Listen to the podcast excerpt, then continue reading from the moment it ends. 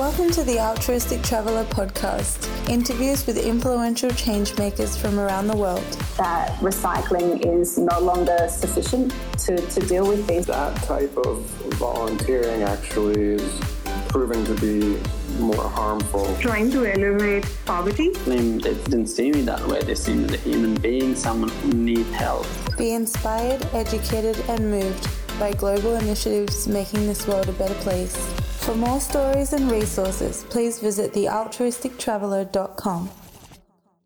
Hi, everyone. Welcome back to the Altruistic Traveller podcast stories from influential change makers from around the world. I am so excited to introduce our first guest for season four. We're at season four. Thank you so much for all your support. I am speaking today with Valery Joanne Super, who is the co founder of Emboo River, a luxurious lodge in the Masai Mara and the first fully sustainable lodge in the region, leading the way to a concept of carbon negative safaris. Valery has a background in international criminal law and previously worked with the International Criminal Court, EU, and the UN. Sustainability has been a focus within her professional and private life. Welcome to the show, Valery. Thank you so much, Bianca. It's a, a real honor that you invited me to be on here, and it's cool to be connecting to all your listeners. So, thank you for the opportunity. No problem. It's uh, was great to learn about Emboo River and the work that you're doing in Kenya. Let's start by talking about the concept of Emboo River. I know before we jumped on this call, I, I had to ask you how to pronounce the word. It, it does um, play a significant role in the whole concept of um, yeah. the business. So tell me a bit about that. Absolutely. Um, so, as you mentioned, I'm the co founder of Emboo, Emboo River. Emboo is a Maasai word. It means a pride, like a pride of lion, a community, a group of people. Um, and we thought that that was a very fitting name for this lodge that we created. It's located in the Masai Mara within Kenya. Um, and just a bit of background to why we started this lodge my partner and I, we were living in Kenya for quite a while. It's a beautiful country. We love traveling, so we often went on short trips here and there. And one time we went to the Masai Mara to enjoy a holiday there. We went on safari. In the evening, the manager of that lodge joined us for dinner and we sat by the table gazing at the stars and we got into this conversation about sustainability because we love going out to nature. We love traveling, um, being outside, learning lots of new things and meeting other people. But at the same time, you were doing that in a polluting safari vehicle. You have a generator humming in the background. You have wastewater from toilets just going untreated into the soil. So you're there to enjoy nature, but we felt like we were doing it in the wrong way. It didn't make sense to us. So my husband, myself, and then this manager at the dinner table really connected over this topic. Um, we continued talking about sustainability. We started talking about also moving away from that traditional view of the big five safari animals because people who go on safari are often so focused on these traditional big five animals that they want to see though there's so much more out there that is so interesting to see so we started this WhatsApp group called Road to Big 20. We thought, let's make a Big 20 list. And that WhatsApp group just led one thing to the next. And a few months later, we opened our own lodge. It's called Emboo River, and it's the first fully sustainable lodge in the whole region. Amazing. And uh, so, when was this conversation that you had? How many uh, years ago? It went super fast. We had the conversation in 2018 a few months later, uh, we found this beautiful plot in the Masai Mara. There was already a lodge there, but the owner had fallen ill and he couldn't really manage it anymore. And so we had the opportunity to just re- revive this place, bring new life back into this beautiful spot in the center of nature. And then between finishing all the legal paperwork and making sure that we, we got the rights to the spot, between that time and then opening, we only had three months meaning that we have three months to fully renovate it, new rooms, uh, doing all the plumbing, putting in electric vehicles, solar panels, biogas for cooking. We had to do everything in three months to really make sure that our vision was there from the start. So we wanted to go all in on sustainability from the start. no shortcuts, no going just a little bit sustainable. We we really were committed to this view. Um, so we opened in July 2019, and yeah, we've been working there ever since. You could argue that sometimes that could be a little bit easier to have this blank canvas to work with to just implement sustainability, uh, mm-hmm. uh, sustainable practices from the get go rather than change that. Did you feel that that contributed to the way that you were able to open the lodge? I guess what made a big difference for us is that everyone in our team is so focused on sustainability. It's the essence of what we do.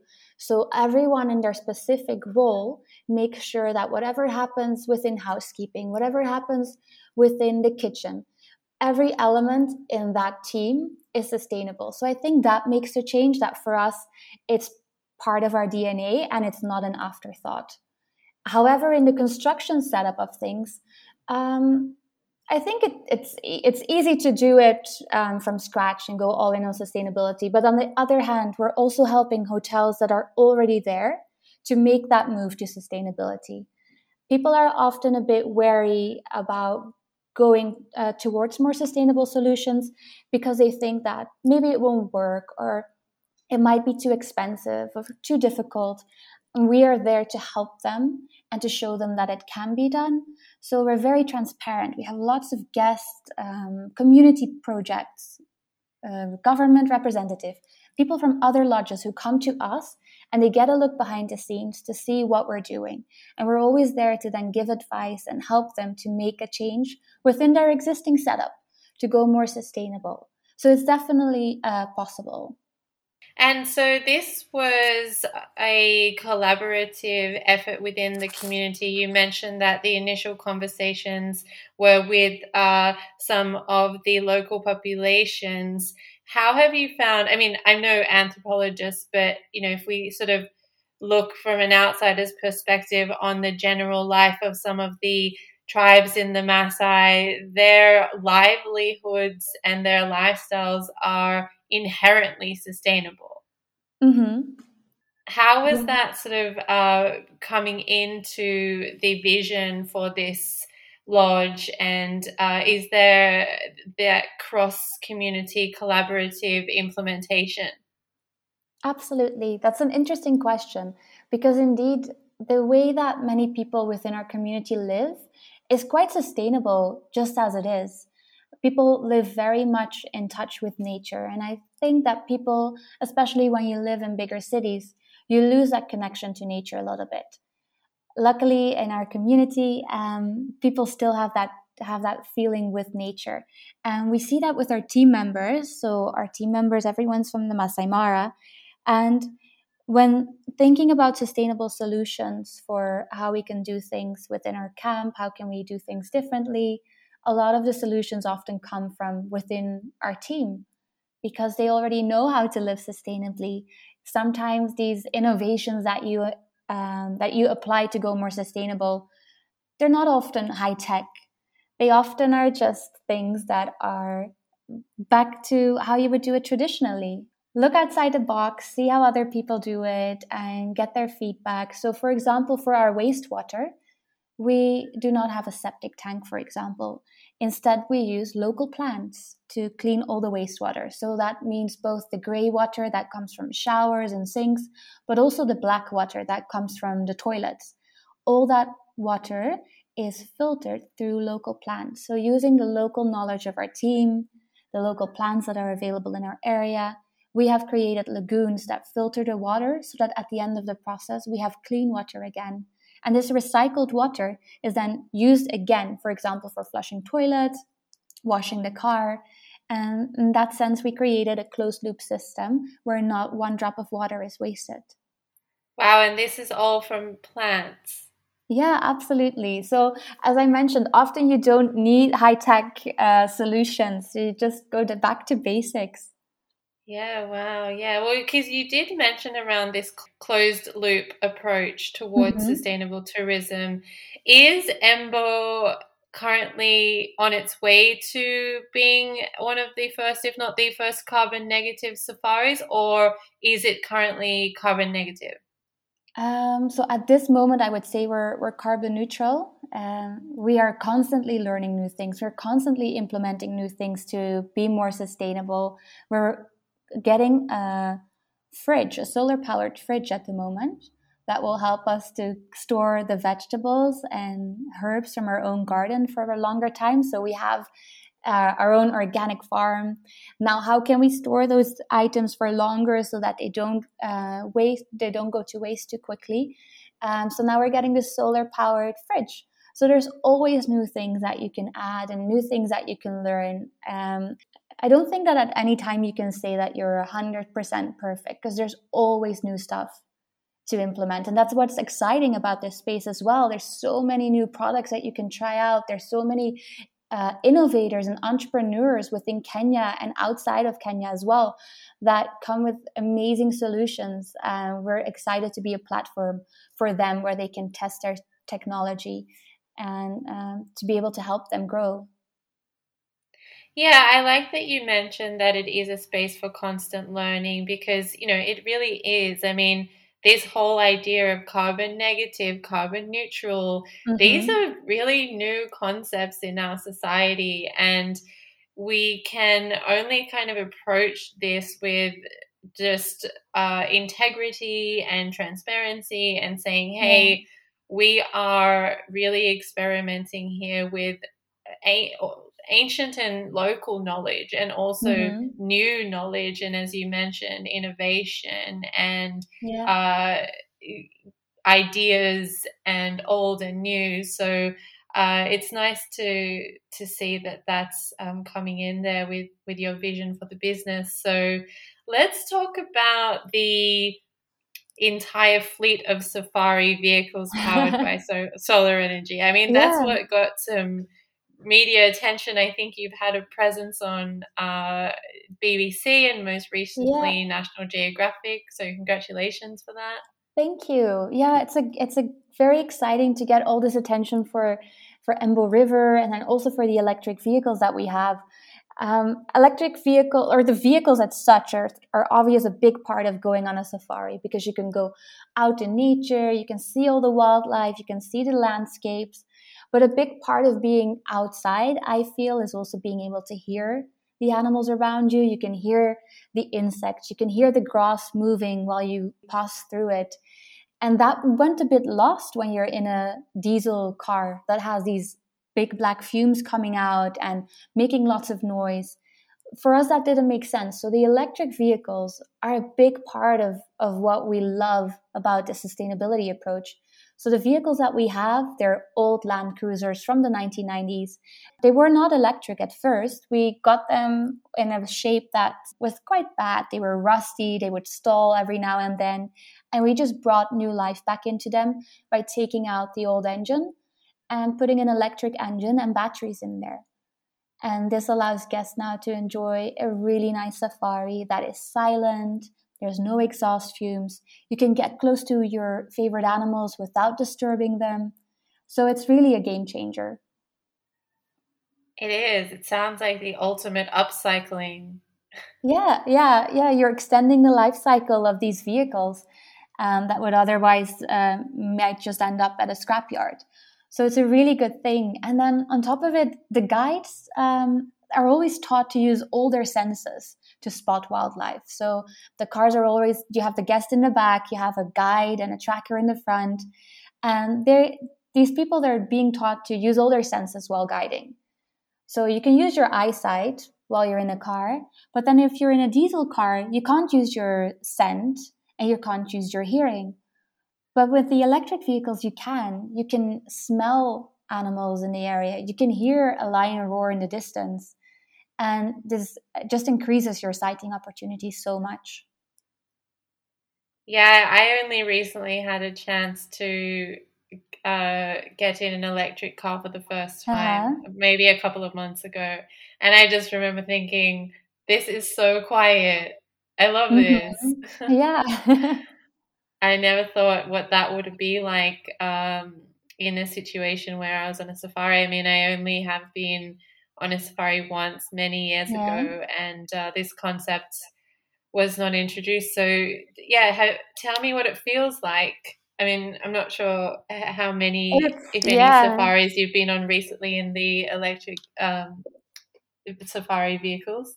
Well, it's difficult to, to describe what it feels like. It's a little bit like you're just gliding through the plains of the Masai Mara and you feel more submerged into nature. So you're not really imposing yourself onto onto nature. You you're more part of it. I think that would be the best description of what it would be like. Wow. And so you mentioned that they are solar energy, but does that mean they're electric or they work in a different way? Like how do you how do you fuel them? Yeah, so we have uh, we have an electric engine in the cars. We have battery packs in there, and then when the cars come back to the camp, we can just charge them like you would with another electric vehicle that you might have for personal use. You just plug them in, and you charge them. And because we're not connected to the grid, we're very in a very remote area. We're not connected to a power grid. So we have arranged our own power, and that's all via solar. So we have solar panels at the camp that provide power for our guests and our kitchen and our staff area 24 7. And they also provide energy to charge the electric vehicles.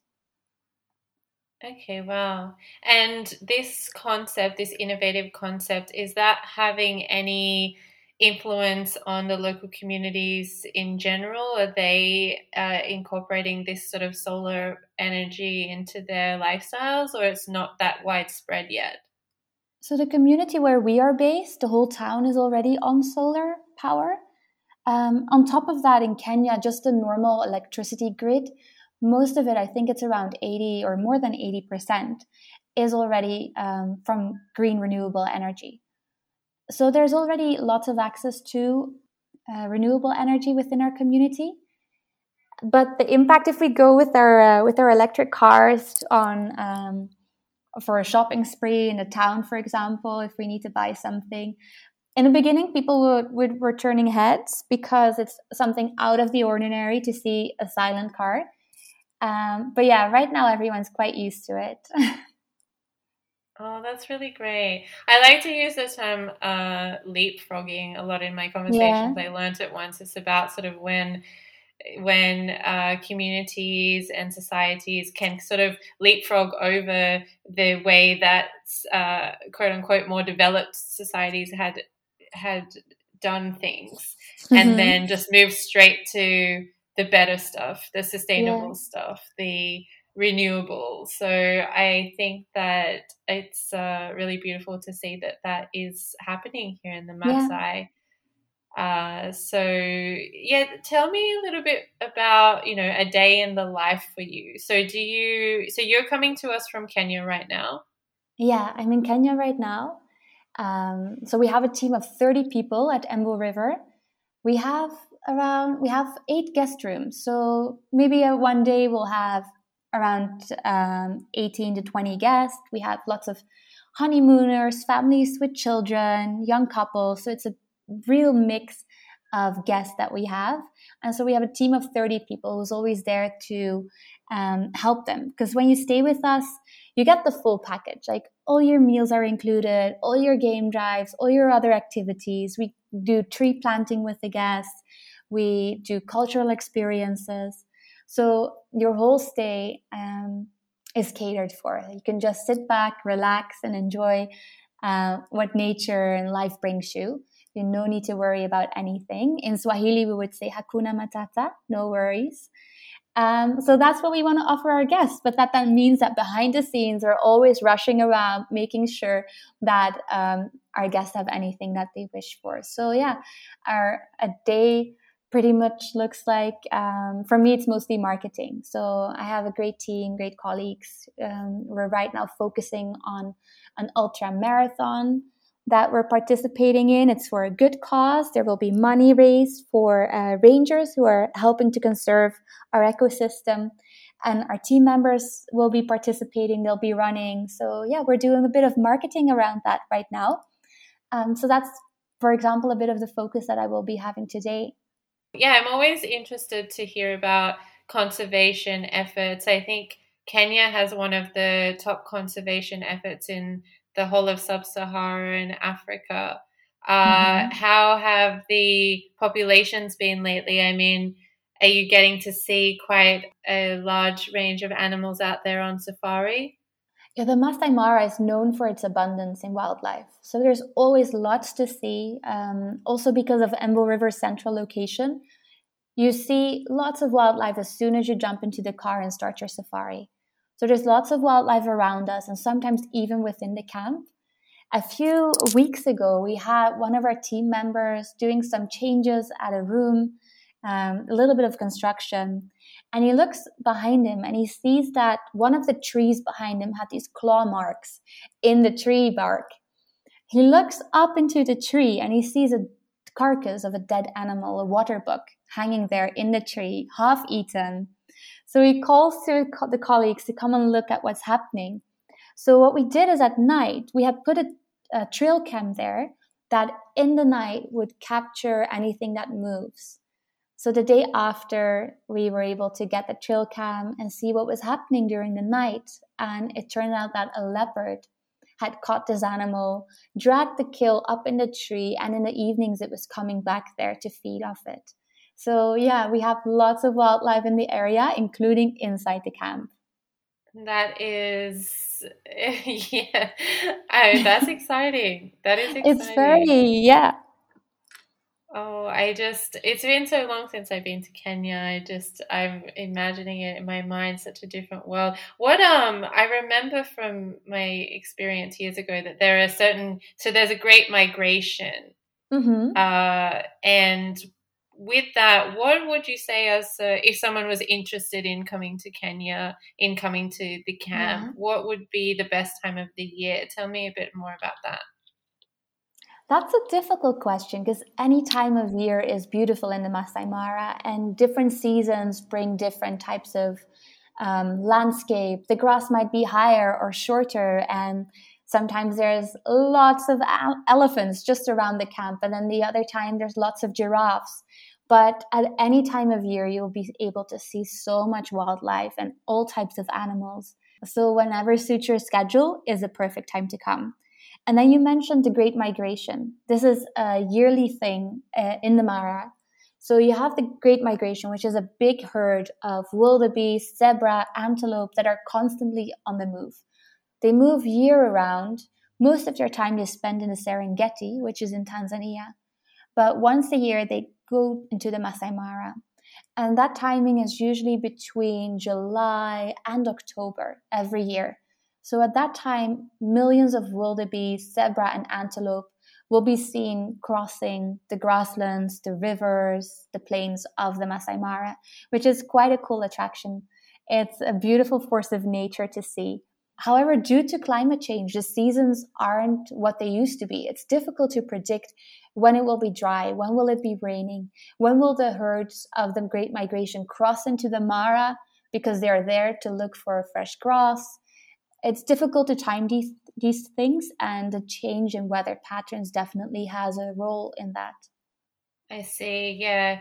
The climate change really affects so many different areas of this world in such a different way on a macro and a micro level right? I mean yeah. as you mentioned if if the seasons are changing then will the for example, the way the grass grows will change and the way that the animals migrate will change. So mm-hmm. it's uh, it's great to have that holistic perspective of how you know our actions can be affecting even the smallest uh, parts of this world.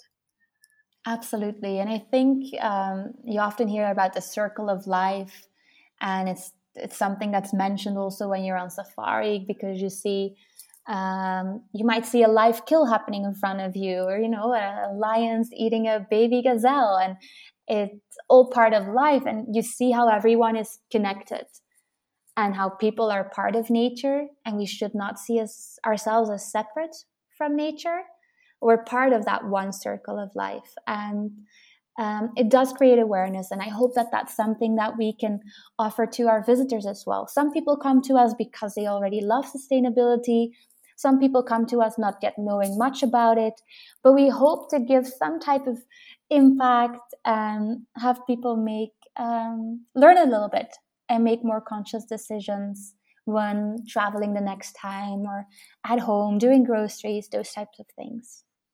And do you feel that shines through when you're doing the immersive activities with the community? So you mentioned you have the tree mm-hmm. planting yeah. and a few other activities. So what have been your guest feedback on that? Oh, they really love it, especially the tree planting. It's nice and it's really fun to just get your hands dirty um, and to also think about the impact that your travel is making. Um, of course, planting trees doesn't solve um, the issue of deforestation that's also happening because it's really important to protect existing areas, existing forest as well. But yeah, it's a it's a good experience for our guests to plant trees. Um, additionally, we give our guests a glimpse behind the scenes. We take them on an eco tour where they can see how a hotel runs and how we're able to do it sustainably. So they can see how, for example, in our kitchen, if there's any food scraps left over from cooking, we put it in a biodigester that then creates biogas on which we then cook the next meal.